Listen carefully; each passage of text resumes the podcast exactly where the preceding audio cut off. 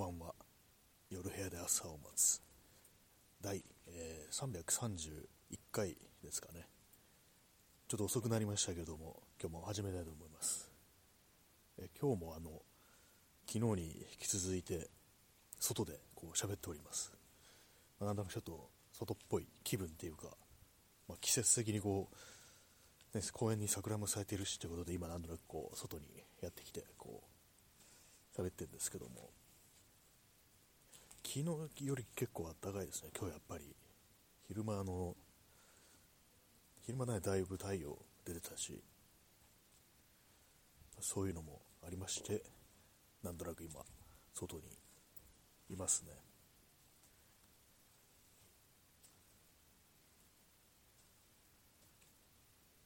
はい。今日、今日ちょっと遅い時間だからまだ誰も来てないかなと思うんですけども、昨日はあれでしたね、1時間なんか4月1日は、な、な、なんですかね、その、年度末、年度、年度始めということで、なんかこう、スペシャル的な感じで、こう、ラジオトークが1時間、こう、できるという感じだったんですけど、今日はまた30分に戻ってますね。はい。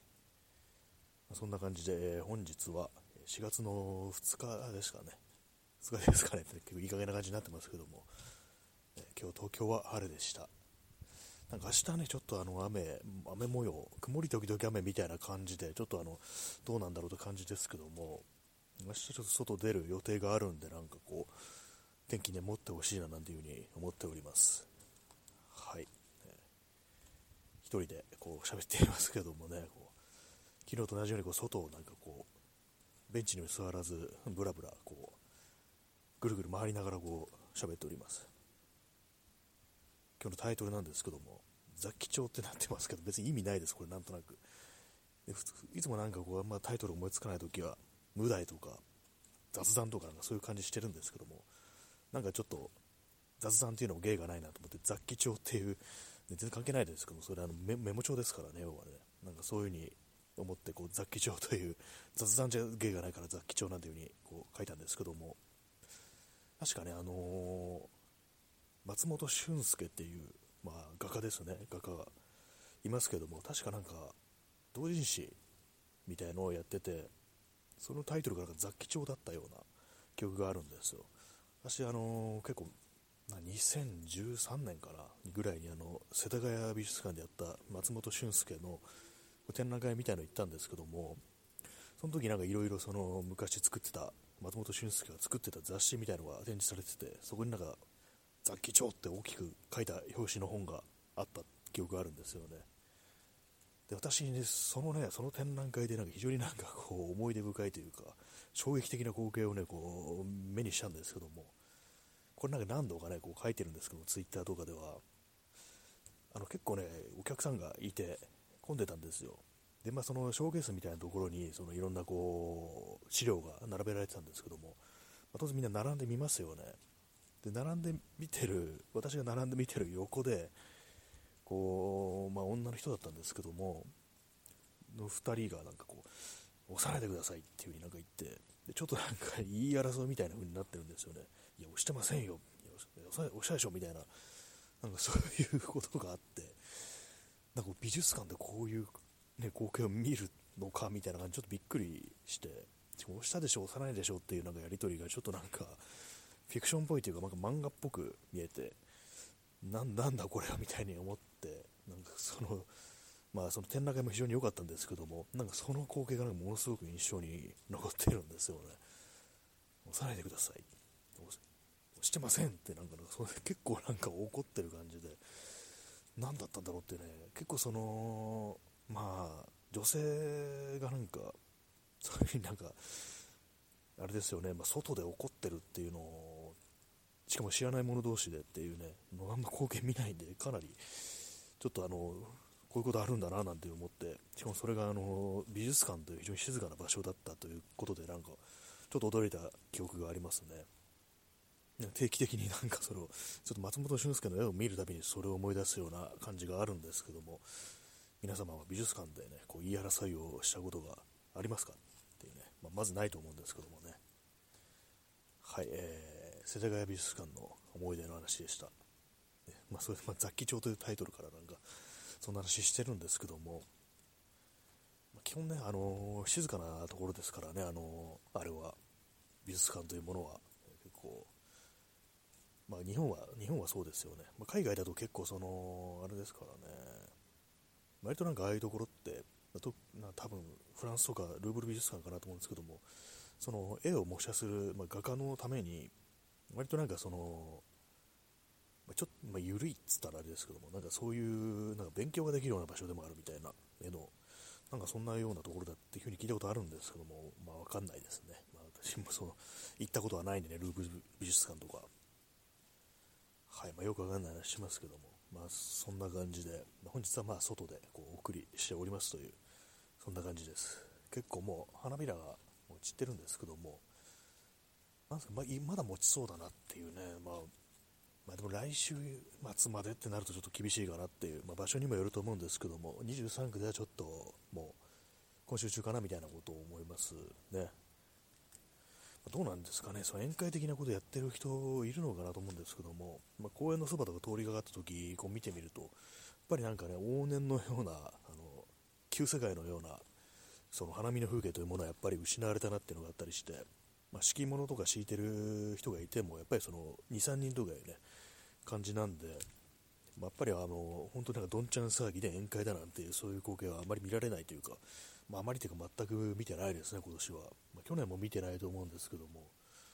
ま、そんなような、ね、感じになったというわけでございます。まあ、一昨年のね、2020年の時点で、ま、先行3月あたりからまコロナやべえなんてことになってたんですけども、あの時も確かね、なんか井の頭公園なんか、ある程度規制してたような気がするんですけども、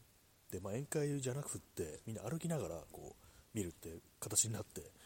その歩きながらその桜を眺めてっていう人で、かなりものすごい混んでたっていう記憶がありますね。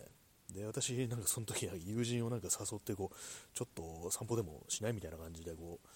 公園行ったんですけども、そしたら人がいっぱいいて、あ、これはまずったなみたいなことをちょっと思った記憶がありますね。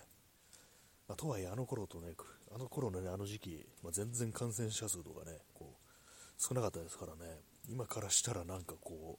う、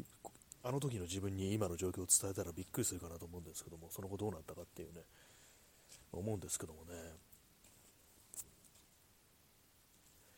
はい、まあそんな感じで。まあ、何を、ま話すかというと、今日何も考えてないですね。まあ、基本的にまあこの放送は何も考えてないという感じでお送りしてるんですけども、まあ、昨日も言いましたけど、やっぱりなんか外で喋ってると結構なんかこう、口が回るというか、やっぱあの、動きながら喋ってるっていうね、これなんか家だとね、こうじっとして喋るっていうのがあるんで、それがなんかちょっと、ね、あんまりこう、滑らかにならないのかなと思うんですけども、口が。やっぱ動きながらっていう。まあ、そう考えると、なんか、ね、本当にラジオとかで、よどみなく喋ってる人、スタジオとかね、プロの人ですね、まあ、あいう人たちはすごいな、なんていうふうにも思ったりするというね、話でございます。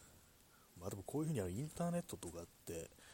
で、まあ、結構その素人に対してその音声のコンテンツというものがま開かれたということで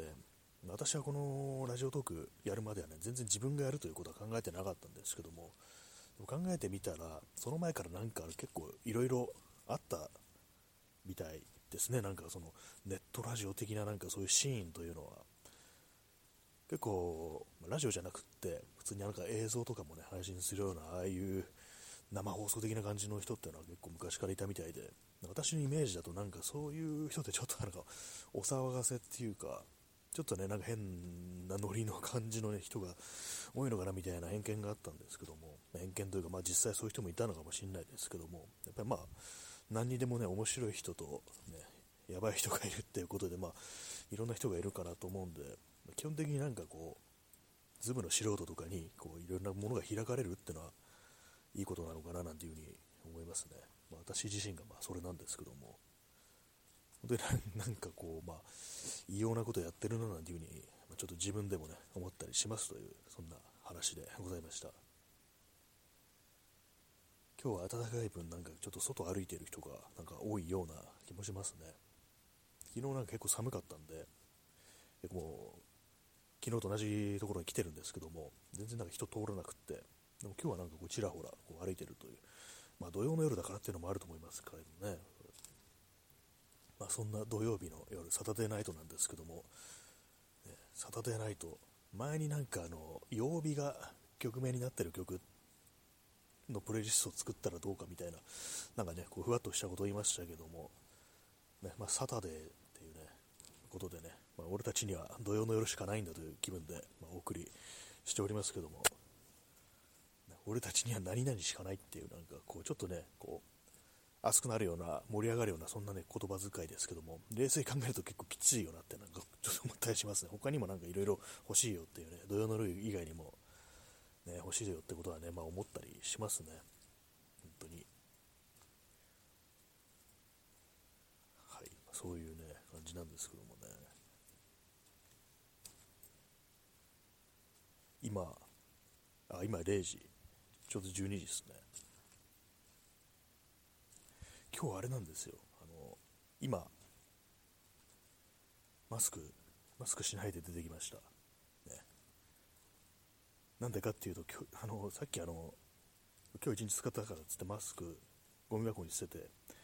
で、そこからあの、なんか、やっぱ外でっていうふうに思って出てきたんで、新しいの出すのなんか、もったいないなと思って、で、まあ、誰とも会わないしと思って、そのまま、あの、出てきたんですけども、えー、P さん、俺たちに明日はない。そうですね、ほんと身も蓋もないといえば、身も蓋もないですけども、まあそうかもしんないですね。うん。ちょっとなんか笑ってますけども、なんかね、こ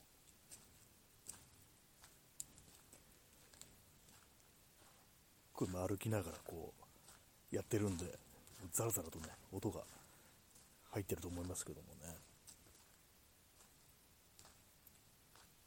今ちょっとあれなんですよ、あの、ね、公園の中に人が来たので、ちょっと移動したところですね。えー、ストロムさん、サタデーナイトフィーバーは、フィーバーが当時正しく訳されず、土曜の夜の民族儀式だったそうです。そうで、そそんなことあるんですね。土曜の夜の民族儀式っていうのも、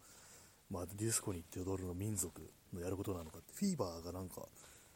ね、どういう、ね、なんでそんなことになったんですかね。なんか似た言葉があんのかなっていう感じですけどもね。フィーバー、フィーバー似た、フィーバーと民族儀式、ね、なんかに、あんのかなと思うんですけど、なんかわかんないですね。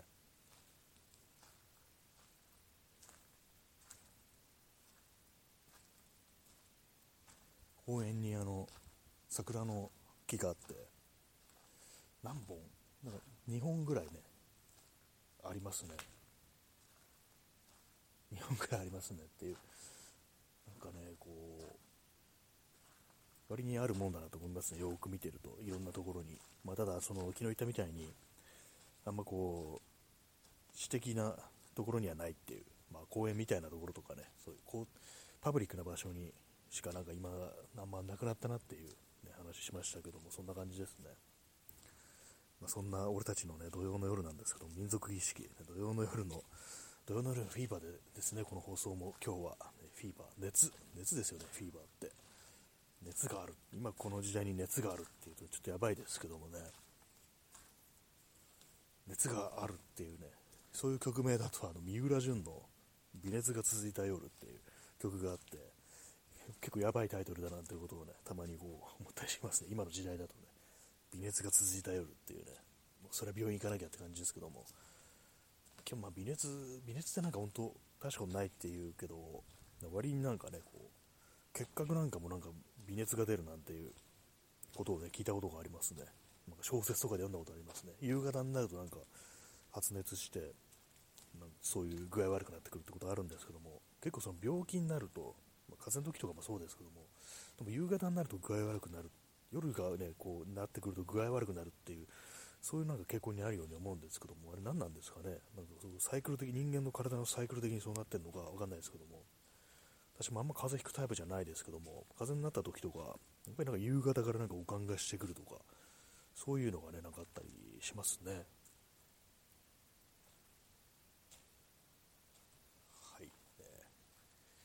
公園っていうところはあの遊具が遊具がねいろいろあるんですけども大体滑り台なんか滑り台がなんかたまにいくつもある公園っていうのがありませんかね、なんかそういうの時折見るような気がするんですけども、やっぱあれなんか、まあ、安牌ってやつですかね、なんかあれで置いとけば間違いないみたいな、なんかそういうのかなと思うんですけども、なんか妙にね、滑り台だしかないなみたいなこの公園ってあったりして、昔なんかいろんなのあったと思うんですけどもね、ブランコとか、ブランコとかなんかあんまり見なくなってる気がしますね。危ないからかなと思うんですけども、あれに子供の頃ね、やっぱそのブランコで飛んだりしたのなんか怪我するね、なんかそういうなんかクラスメートとかにいたいましたね、その危険なこと大好きっていうね、キャラクターが なんかいて、私のね、子供たちに。なんか本当、そういう危ないことをしたがるんですよ、スタントマンでもないのに。でやっぱりなんかたまに怪我してね、なんか、ちょっと大変だみたいな、ね、ことになってたりしたんですけども、やっぱりそのブランコから飛んで、やっぱ着地に失敗して転んでなんか、顔をなんか思いっきりすりむいたりなんてことをやったりしてたなっていう記憶がありますね。やっぱりそういうなんかやんちゃをやる子供たちが、なんかそういうことさせないためになんか遊具というものも、あんまりこう、ね、こう過激なものは、過激な行動ができるものはなんかこう、置かないようにしてるのかなって思いますね。なんかぐるんぐるん回るやつありますよね。なんていうのかわかんないですけども、あの、回転する遊具みたいな、ああいうのってなんか本当に限界まで高速で回して遠心力でなんかこう、ね、やばいことになるやつとかいましたからね。私もなんかあの手のね、やつに乗って、みんなでぐるぐる回して、まあ、その遠心力で、一応まあ捕まってはいるんですけども、で内側にいるんで、まあ、吹っ飛んでいくことないんですけども、そこでなんか本当に万有を発揮するね、こう、友達がいたりして、外側にあえて捕まってね、振り落とされそうになるのを楽しむみたいな、ちょっとね、いかれた感じのね、こう、友人がいたんですけどもね、なんか、あの手の遊具も見なくなったな、なんていうふうに思いますね。箱型のブランコっていうんですかね、なんかあの、普通のね、一般的なブランコじゃない形の、ななんていうんですかね、ああいうのも。ボックスシートみたいな感じで向かい合って座るタイプの、あれも、確か、なんか危ないってことで、作れなくなったなんてことを、設置しなくなったなんてことをね、聞いたりしますね。えー、ストロムさん、地球も時速1600キロで回転するジャングルジムですね。そうですね、我々もなんかそれにしがみついてるというね、ことなんですけどもね。そういうことですよね。この、ね、愛しき地球にね、すがりついてる我々ですけどもね、本当によくわかんないですけども、確かに回ってるんですよね、なんかね。まあ、地球がなんか、こう、球体だとやることもなんかこう、あんまり実感できないですけども、何なんですかね、こう宇宙とか行ったら少し変わるんだろうかっていうね、こと思いますね。宇宙に、宇宙に行くのなんて本当ね、なんか今の時代、ろくでもない人間しかいないような気がしますけどもね、なんか某ね、某富豪とかね、経営者とかね、なんか本当宇宙行く人間というのはなんかろくでもないっていうイメージが染みついてしまいました。もうね、あまり夢のあるような、感じじゃないですね、本当にね。時速1600キロで回転するジャングルジムっていうね、ジャングルジムに乗っかってるっていうね、外側にあれですね、しがみつく勇気は私はないですね。吹っ飛ばされそうになるのを楽しむような、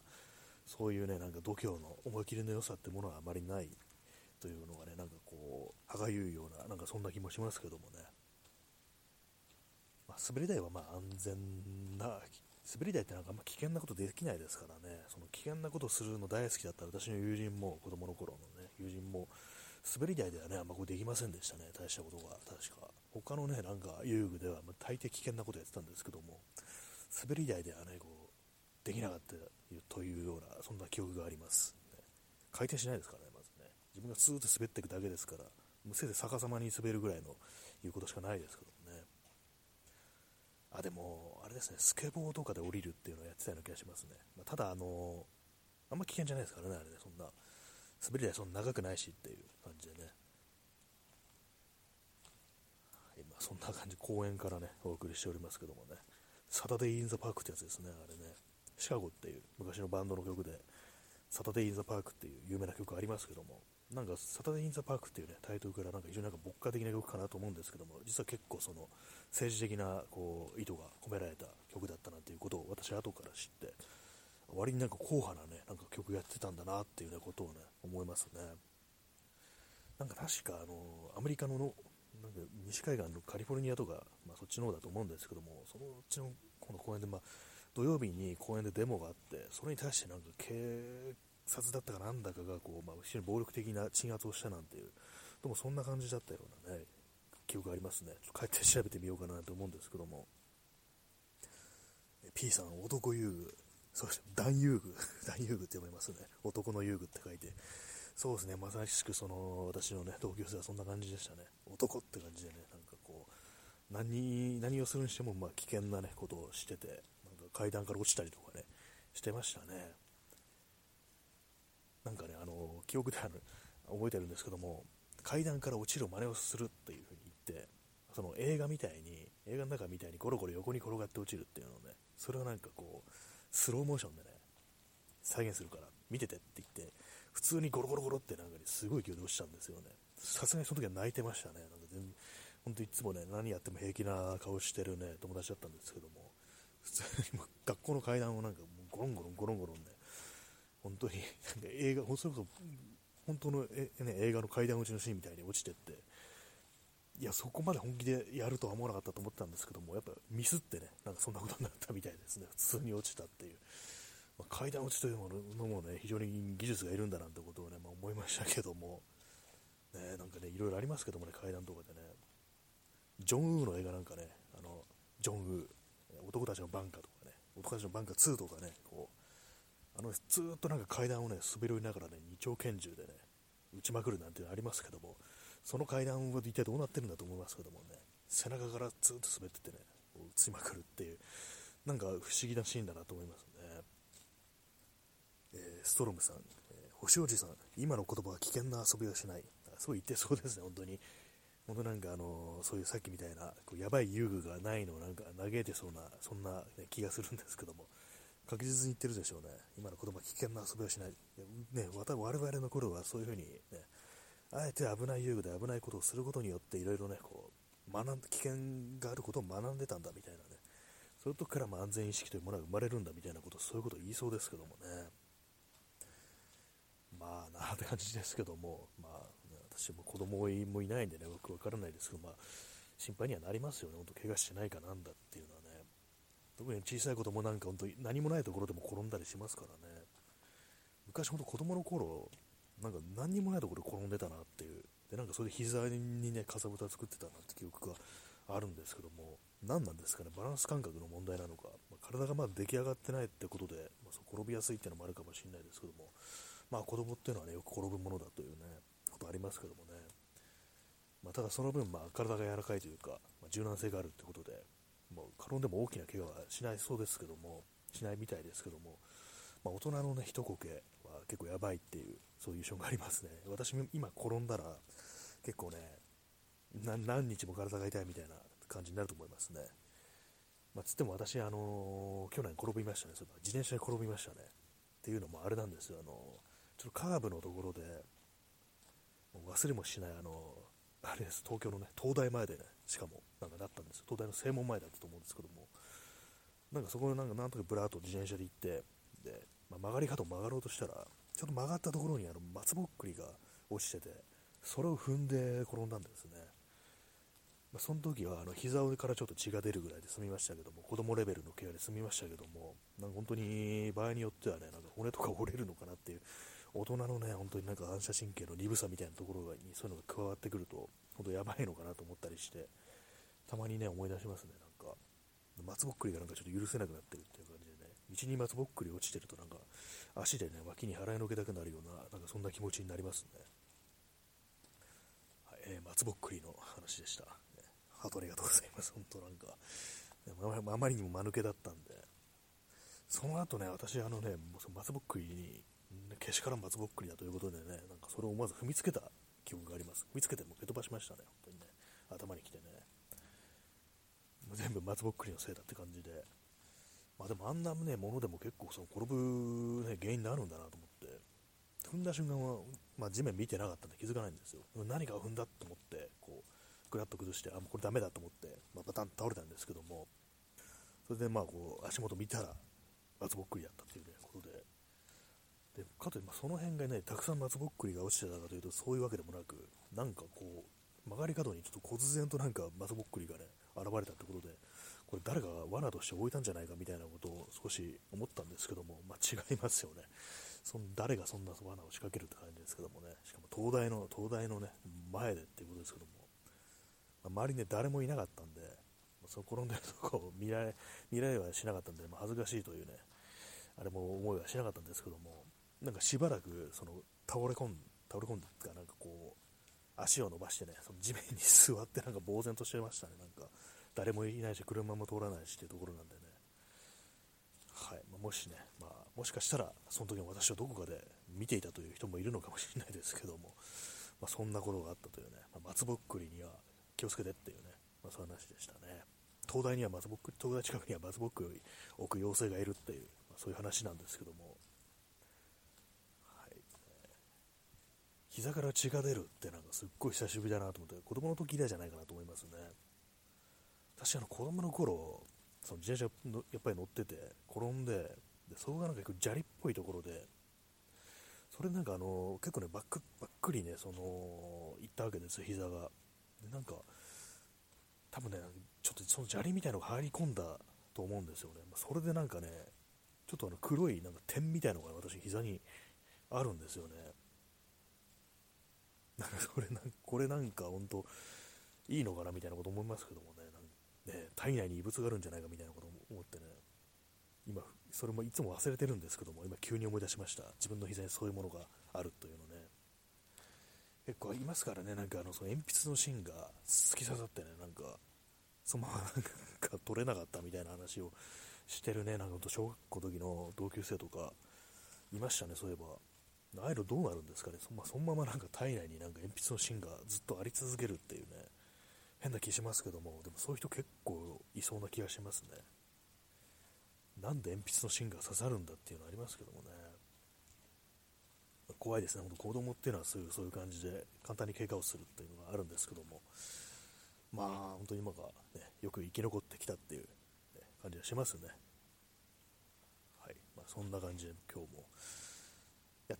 ってるんですけども、まあ、外でね、こう歩きながらということで、やっぱり外はなんかこう、話しやすいような、そんな気がしますね。えー、時刻は0時16分ですね。まさしく土曜の夜の深夜ということで、まあ、俺俺たちにはこの土曜の夜の深夜しかないんだっていうね、感じでやってますけども、えまあ、残り2分となりました。えー、しゃっくりしましたね、今。まあでもなんかこのぐらいの気温だと本当なんか上に今パーカーの上にカバーオールっていう格好なんですけどもちょうどいいですね本当にね。昼間日が出てる。今日昼間なんかちょっと肌寒いような感じしたんですけども今日夜なんかあんまりこうあんま寒くないような気がしますね。逆になんかこう昼間なんかじっとしてると結構風冷たいななんて思ったんですけども、まあ、気温ちょっと上がってきてるのかなって感じですね、まあ、とはいえまだこの春という、ね、時期は結構不安定ですからねこう、わかんないですけども、明日もね、なんか雨降りそうだしということで、ね、まあ降らないでほしいです。降らないでほしいとまでは言わないですけども、軽く済んでほしいっていうね、外にお出かけできるぐらいの雨降りであってほしいなんていうふうに、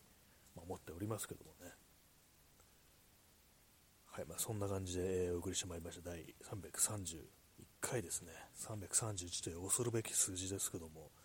本当にどんだけやってんだって感じですね、本当にね。いつまでやる気なのかということはま別に考えずに、ただただ毎日毎日一つ一つ重ねていってるわけですけども、まあ、何事もなんかそんな感じで地道にやっていきたいななんていうふうに思いますね。何かをこうやるということはやっぱりその一日一日なんだということなんですけども、なかなかこう他のことでね、そういう感じでこうできないっていうのはありますね。なんか、